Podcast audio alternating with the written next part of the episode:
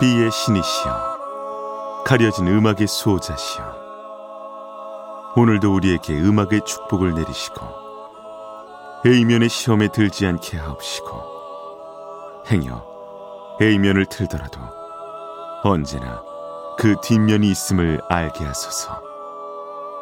그리하여 다만 한 곡이라도 건져갈 수 있기를. 비맨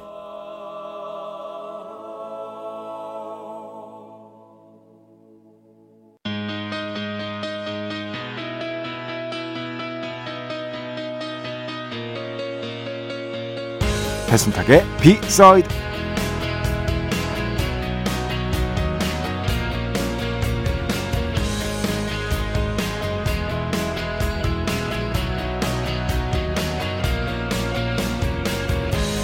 얼마 전에 관객과의 대화를 하나 진행했습니다.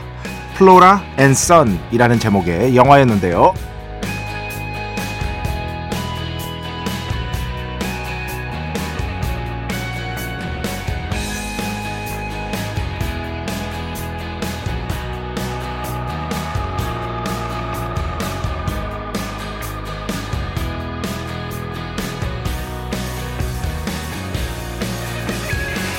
영화에서 플로라는 사실 클럽 음악 광인데요.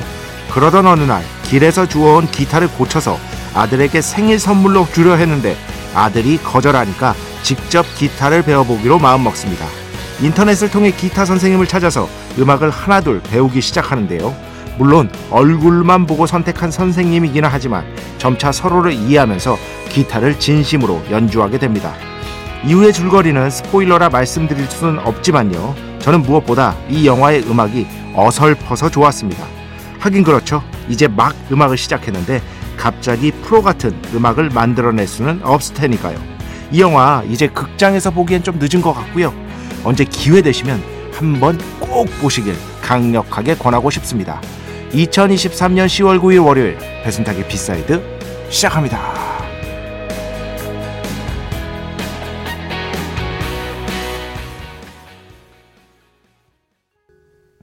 네, 오늘 첫 곡 기타 얘기를 했는데 electronic 음악을 첫 곡으로 골라놨습니다.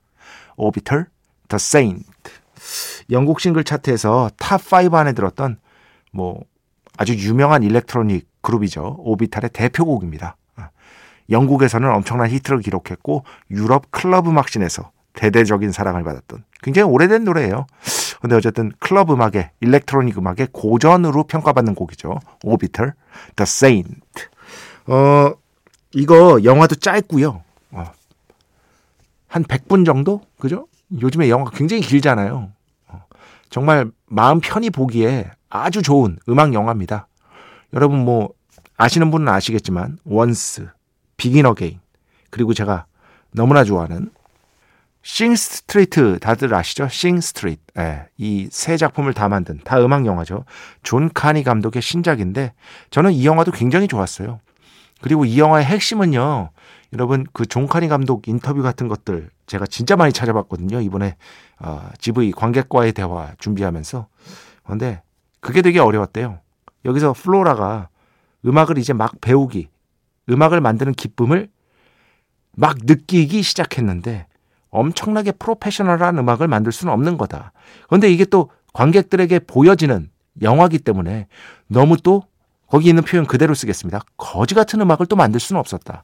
존 카니 감독은 그 실제로 뮤지션이기도 했습니다.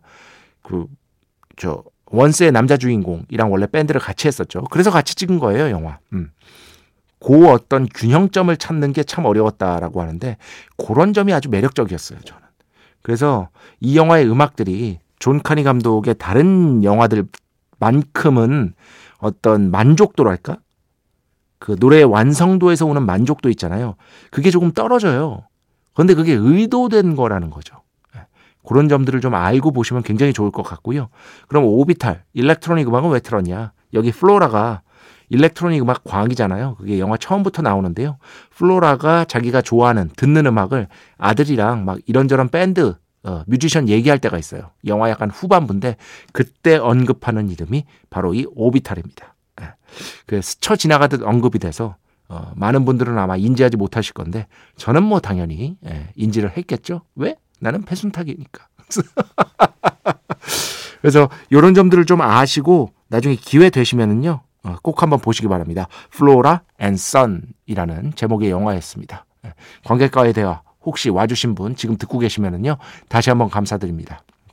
이제 습관이 돼서 사람도 습관이 된다니까요. 관객과의 대화도 그냥 김세윤 작가랑 해요. 예. 할 기회가 있으면. 저는 뭐, 그러니까 저 혼자 영화를 말할 수는 없잖아요. 음악 영화 여도 되도록이면 영화 전문가가 한 명 옆에 있는 게 저한테도 좋거든요. 그래서 혼자 하면은 또 그 시간을 다 채우기도 부담스럽고 그래서 오랫동안 김세윤 작가랑 해와서 이제는 그냥 인간 자체가 습관이 된 것 같아요. 김세윤이 옆에 있으면 안심이 돼. 아, 그렇지. 이거 전해주세요. 내가 이러고 술도 맨날 쏴. 어? 얼마나 이래 좋은, 어? 사실상 동생이지만 친구입니까? 그렇지. 배순탁의 비사이드 여러분의 이야기 신청곡 받고 있습니다. IMBC 홈페이지 배순탁의 비사이드 들어오시면 사연과 신청곡 게시판 있고요. 문자, 스마트 라디오, 미니로도 하고 싶은 이야기, 듣고 싶은 노래 보내주시면 됩니다. 인별그램도 있죠. 인별그램 배순탁의 비사이드 한글, 영어 아무거나 치시면은요 계정이 하나 나옵니다. 제가 선곡표만 열심히 올리고 있는 배순탁의 비사이드 공식 인별그램 계정으로 DM 받고 있습니다. direct message 댓글로는 받지 않고 있다. DM으로 사연, 신청곡, 고민상담, 일상의 사소한 이야기들 많이 많이 보내주시기 바랍니다. 문자는 샵 8000번, 짧은 건 50원, 긴 건 100원의 정보 이용료가 추가되고요. 미니는 무료입니다. 참여해주신 분들 중에 저희가 정성스럽게 뽑아서 B의 성수, holy water 비타민 음료, 바이라민 음료 드리겠습니다. 자, 우리 프로의 자랑이죠. 광고 듣겠습니다. 배순탁의 비사이드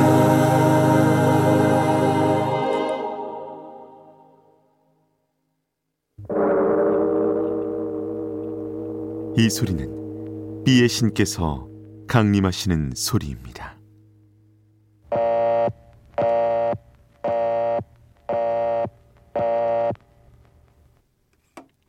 B의 신께서 강림하셔서 저 B의 메신저 배순탁, 순탁배, 라이언배, 베이춘토를 통해 존귀한 음악 하사해 주시는 시간입니다. B의 곡 시간 매일 코나 자 오늘은 재즈 음악 오랜만에 또 가져왔습니다. 어, 젊은 이분도 젊다고 할 수는 없는데 어쨌든 그래도 최근에 가장 활발하게 활동하는 재즈 뮤지션들 중에 한국에서도 인기가 정말 많고요. 그래서 내한 공연 때도 굉장히 표가 순식간에 다 나간 걸로 알고 있습니다. 에밋 코헨의 음악을 가져왔는데요. 예전에 한 곡 들려드린 적 있어요. 음. 근데 이분의 음악을 듣다 보면은 참 재즈라는 게 참 즐거운 음악이구나. 라는 생각이 일단 먼저 들어요. 그게 너무너무 좋은 점이고, 이분의 음악을 듣다 보면. 그리고 두 번째로, 얼마 전에 이분의 인터뷰를 또 이렇게 쓱, 또 인터넷 서핑 하다가 봤는데요. 항상 그 따라오는 질문 있잖아요. 재즈는 죽었습니까? 아, 이제 대중적인 장르는 아니니까. 그 질문에 대해서 에밀 코헨 이분께서 이런 얘기를 하셨더라고요. 재즈라는 거는 일종의 나는 솔직히 대중음악은 아니라고 봅니다. 팝은 아니라고 본다. 왜냐하면 그 정도로 넓은 어, 어떤 소비층을 갖고 있지 못하니까요. 1920년대, 30년대가 재즈의 전성기였죠. 그때는 이제 빅밴드 재즈가 곧 대중음악이었으니까. 그런데 그 뒤에 40년대 접어들면서 모던 재즈가 되고 좀 더 클래식적인 어떤 느낌, 어떤 그 클래식적인 접근법 같은 것들을 시도하면서 확실히 대중적인 장르다라고 말하기에는 무리가 있는 게 사실입니다. 하지만 꾸준히 재즈를 찾으시는 분들이 분명히 있죠. 저도 너무너무 좋아하고요. 재즈 듣는 거. 거의 솔직히 집에서는 재즈 아니면 클래식 듣습니다. 저도. 이제 비사이드 준비할 때랑 배철수의 음악 캠프 준비할 때 그리고 저 원고 쓸 때. 그죠? 원고 쓸 때.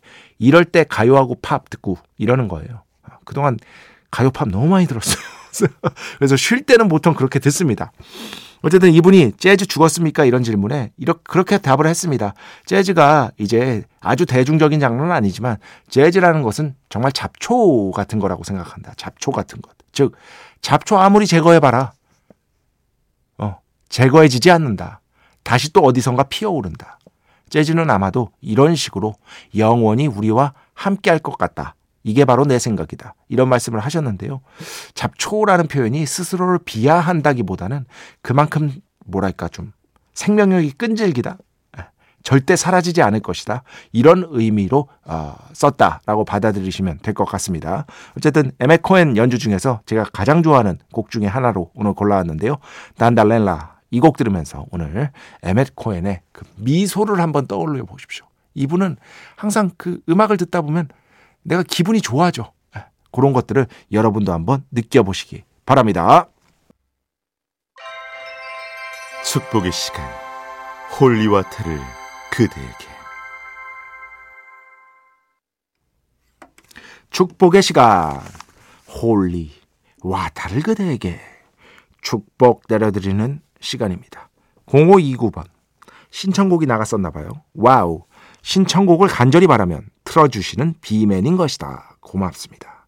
비맨 이전에 비의 신께서 0529번의 아, 신청곡을 보살피신 것이다. 김민희 씨, 모처럼 본방 잘 듣고 있습니다. 좋은 밤입니다. 오랜만에 들어오신 것 같아요. 김민희 씨. 예, 이렇게 가끔이라도 잊지 않고 찾아주시는 분들에게 제가 항상 감사의 말씀 드리고 있어요. 네, 다시 한번 감사를 드리겠습니다.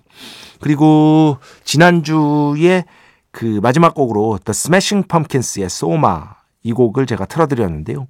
박정식 씨 라디오에서 스매싱 펌킨스의 소마를 들을 수 있는 지구상 유일의 방송 비사이드 지구상 유일은 아니고 한국에서는 유일할 것 같아. 예. 이게 워낙에 스매싱 펌킨스 노래 중에서도 뭐 엄청나게 히트한 곡이 아니기 때문에 이제는 스매싱 펌킨스가 라디오에서 나오더라도 거의 투데이 아니면은 1979 이 두 곡으로 좀 압축된 경향이 있잖아요. 근데 그 외에도 좋은 제가 원래 좋아했어요. 예, 스매싱 펌킨스를. 얼마 전에도 심지어 우연히 찾아가지고 그 스매싱 펌킨스 노래 중에 제가 뭐 top 3 안에 꼽는 Mayonaise 있잖아요. 예, Mayonaise 그 곡에 예전에 야 추억의 타워 레코드 그러니까 90년대 영상이에요. 추억의 타워 레코드에서 스매싱 펌킨스가 미국에 음, 어쿠스틱 set으로 라이브한 게 있더라고요. 야 그거 보는데 진짜 추억이 방울방울 네, 추억이 그때 제가 뭐 미국에 있진 않았지만 그때 당시에 저도 이제 바다 건너 한국에서 그 곡을 너무나 사랑하고 있었기 때문에 그리고 그 타워 레코드라는 이름을 보면서 나이가 아주 어린 분들은 타워 레코드가 뭐야 이러실 수도 있는데 가장 거대한 음반 소매점이었습니다. 예. 그냥 가면은 행복했어요. 예. 물론 타워 레코드에서 음반은 많이 안 샀어. 저는 P 레코드 아니면은 그 H 레코드 홍대와 저 연대 앞에 있던 네. P 레코드와 H 레코드에서 음반을 가장 많이 샀습니다. 아니면은 요즘에는 거의 해외 주문하고 있어요. 예. 해외 주문. 왜냐면은 그 어떻게 이렇게 좀 잘 하다 보면 해외에서 주문하는 게 훨씬 더 싸게 먹힐 수 있기 때문에 제가 원하는 게 또 많기도 하고요. 어, 어디 갔어요, 이거? 김현우 씨 자주 들어주시는 혹시 부산이나 대구 쪽에 행사나 강의 없으신지요? 올해 안에 한번 비맨의 기운을 직접 느끼고 싶습니다. 부산 대구는 제가 그래도 가끔씩 강의를 하러 꽤 자주 갔는데 아직까지는 결정된 게 없습니다. 제가 혹시 결정된다면 절대 무리하지 마시고 기회 되시면 오시기 바랍니다. 네, 또 인사드리겠습니다. 오늘 마지막 손준상 씨 제가 지난주에 휴대용 잿더리에 대해서 일본에서는 뭐 거의 보편화된 지가 오래죠. 일본 가면은 정말 많은 사람들이 그걸 씁니다. 거리에 재떨이 어, 재, 담배재가 없어요. 어, 거의 없다고 보시면 됩니다. 혹시 어, 영화 Drive My Car 보면서도 휴대용 재떨이에 유난히 눈이 가더군요. 일본에서는 옛날부터 많이 사용했죠. 뭐 저도 그래가지고 괜히 뭐랄까 그 한국에서는 그냥 이렇게 뭔가 이렇게 모두가 이렇게 무의식적으로 합의된 재떨이를 그 버리는 그 장소 같은 게 있잖아요. 그게 어느 순간부터 조금 죄책감도 들고 좀 싫더라고요. 그래가지고 인터넷 검색하다 보니까 너무 많아 휴대용 재떨이가. 살 수 있는 게. 그 중에서 저한테 좋겠다 싶은 거를 그래도 좀 이거는 진짜 냄새 안 나겠다. 어차피 저 뭐 전자담배를 태우기 때문에 냄새가 많이 나는 건 아니지만 그런 걸로 해서 저도 하나 산 겁니다. 정말 잘 쓰고 있습니다. 그리고 뭐 지난주에도 말씀드렸지만 괜히 보람차요. 내가 시민 의식이 성숙한 것 같아. 아, 그런 느낌이 있습니다. 자, 음악 두 곡 듣겠습니다. 먼저 조성욱 씨 신청곡인데요. 에고 래핑, 러브송 듣고요. 그 뒤에는요, 김경민 씨인데요. 안녕하세요, 작가님. 오늘 라디오 너무 재밌게 잘 들어서 감사하다고 DM 날립니다. 꽤 예전에 보내주신 거예요. 14개월, 14개월 된 아들과 처음으로 단둘이 버지니아에서 친정인 뉴욕까지 운전해서 다녀왔어요. 지난 수요일 출발할 때도 베이슌토우에서 터지고 예, 오늘도 또 베이슌토우에서 터졌습니다. 덕분에 힘든 장거리 운전 지루하지 않게 즐겁게 하면서 왔습니다. 아, 좋습니다. 사연과 함께 잘 어울리는 곡 신청해 봅니다. pH-1 피처링 백예린 Nerdy Love 감사합니다. 이렇게 해주셨습니다. 자, 이렇게 두 곡 듣겠습니다.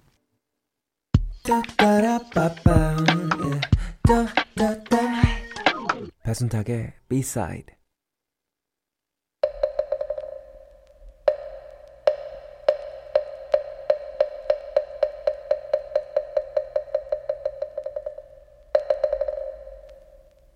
마음의 소리.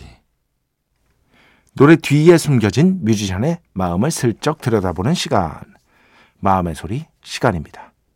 자, 오늘은 뭐 이쯤 되면 어, 정말 뭔가 좀 약간 당긴다 어, 싶은 노래들 중에 하나인 것 같아요. 저는 그 한 2주 전 배철수의 음악 캠프에서도 오랜만에 또 선곡이 됐었는데요. 제이콥 딜런 이 프런트맨으로 있었던 The Wallflowers의 One Headlight을 가져왔습니다. 뭐 워낙 유명한 곡이죠. 엄청난 히트를 기록했고 아직도 기억이 나요. 저 90년대 후반에 말씀드렸잖아요. 임진모 평론가님의 제 스승의 친동생 분께서 사장으로 있는 직접 운영하셨던 신촌의 JFK라는 뭐 지금은 뭐 없어졌으니까 JFK라는 곳에서 아르바이트를 오랫동안 했습니다. 그런데 이제 뭔가 좀 음악을 틀어야 할 때는 제가 음악도 틀고 그랬거든요. 음악 틀다가 주방 들어가서 튀김 하다가 무지하게 튀겼어. 튀김 요리가 좀그 메인이었거든요. 우리 가게. 그리고 맥주 따랐다가 맥주 안에 양주 넣었다가 아, 나 진짜. 이 음악은 저도 많이 들었고 신청곡도 무지하게 많이 들어왔던 네. 다른 DJ들이 있었을 때도 음악 평론가 분들이 당대 음악 평론가 분들이 매일매일 DJ를 보셨거든요. 어, 이무영 평론가, 박은석 평론가, 성우진 평론가, 네. 지금은 돌아가신 하세민 평론가 이런 분들이 저 그때 당시에 DJ를 봤었습니다. 요일별로 DJ를 봤었었고 그런 분들을 보면서 저도 이제 꿈을 키웠던 거죠. 여튼 신청곡 어마무시하게 들어왔던 그런 기억이 나고 진짜 큰 히트곡이었는데 일단 첫 번째로 제이콥 딜런은 밥 딜런의 아들이죠. 밥 딜런의 아들입니다. 그 자신의 어떤 혈통이랄까요? 이런 것들을 숨기려고 정말 애를 썼대요. 그래서 자신의 뭐 밥 딜런의 아들인 거 이런 거를 굉장히 감추면서 살았는데 이 뮤지션은 하고 싶고 밴드는 하고 싶은데 음반사한테 초반에 굉장히 많이 좀 당했대요. 약간 이런 표현을 씁니다. 약탈을 당했다. 이런 표현을 씁니다. 그런 경험들이 녹아 있는 곡이 바로 이 원 헤드라이트다. 라고 생각을 하시면 됩니다. 약간 상처난 마음인 거예요. 그래서 여기에 이런 표현이 있어요. Long broken arm of human law. 아, 이거는 여기 인터뷰에서 직접 이 구절을 언급을 했는데 해석하면 이렇게 되거든요. 인간의 법, 아, 인간이 만든 법이 오랫동안 깨져버렸다. 오랫동안 깨져버렸다. 이런 뜻이 됩니다. 오랫동안 뭔가 인간에 만든 법이 작동되지 않고 있다. 이게 뭐냐면 우리에게는 정말 상대방을 향한 존중과 선의가 필요하다는 걸 이런 식으로 표현하고 싶었대요. 특히 음반사에게 존중을 받지 못했다는 느낌. 그런 것들이 분명히 있었대요. 그래서 이런 얘기를 함과 동시에 마지막에는 come on try a little 이런 표현이 있잖아요. 아, 조금만 더 노력해봐. 이렇게 해석할 수가 당연히 있는데 그러면서 one headlight 하잖아요. one headlight는 그래도 그렇게 상처 났어도 조금만 더 노력해봐. one headlight. 헤드라이트 하나 그 작은 불빛이 너를 비춰줄 거야. 그럼에도 불구하고 희망을 노래하려고 했다. 라고 합니다. 요런 정도 아시면 될 것 같아요. 상처난 마음에도 불구하고 희망을 잃지 않는 것. 예, 그런 마음이 이 곡에 숨어 있는 것입니다. 자, 음악 듣겠습니다. The Wallflowers, One Headlight. 저는 이 곡은 멜로디도 멜로디고 제이콥 딜런의 약간은 좀 허스키한 멋진 목소리도 목소리인데 드럼 스네어 소리의 승리라고 봐요. 쿵짝 쿵짝 할 때 이 짝 있잖아요. 짝. 이게 정말 녹음을 잘 잡았어. 귀에 정말 찰싹 달라붙는 느낌이에요. 이 소리를 기가 막히게 잡아냈어. 저는 진짜 그렇게 느끼거든요. 나중에 혹시 기회 되시면 한 번 더 들어보시기 바랍니다. 이 스네어 소리의 승리라고 봅니다. 저는 이 곡. 네. 자, 음악 두 곡 더 듣겠습니다. 4576번 신청곡인데요. 94년에 로버트 다우니 주니어, 마리사 토메이 출연 영화 온리 유의 주제가였죠. 마이클 볼튼, Once in a Lifetime 틀어주세요. 비맨 하셨는데 저희 영화는 못 봤고 이 노래는 압니다. 이 곡 먼저 듣고요. 그 뒤에는요. 여혜은 씨 신청곡 듣겠습니다. 박효신, 나비의 겨울. 네, 총 두 곡이었습니다. 마이클 볼튼, Once in a Lifetime. 그리고 그 뒤에는 박효신, 나비의 겨울. 자, 오늘 마지막 곡입니다. 아, 오랜만에 또 클래식 음악으로 가져왔습니다. 앨리스 사라 오트, 라벨, 죽은 왕녀를 위한 파반느. 이 연주 들으면서 오늘 수사 마칩니다. 오늘도, 내일도 비의 축복이 당신과 함께 하기를. 뱀뱀.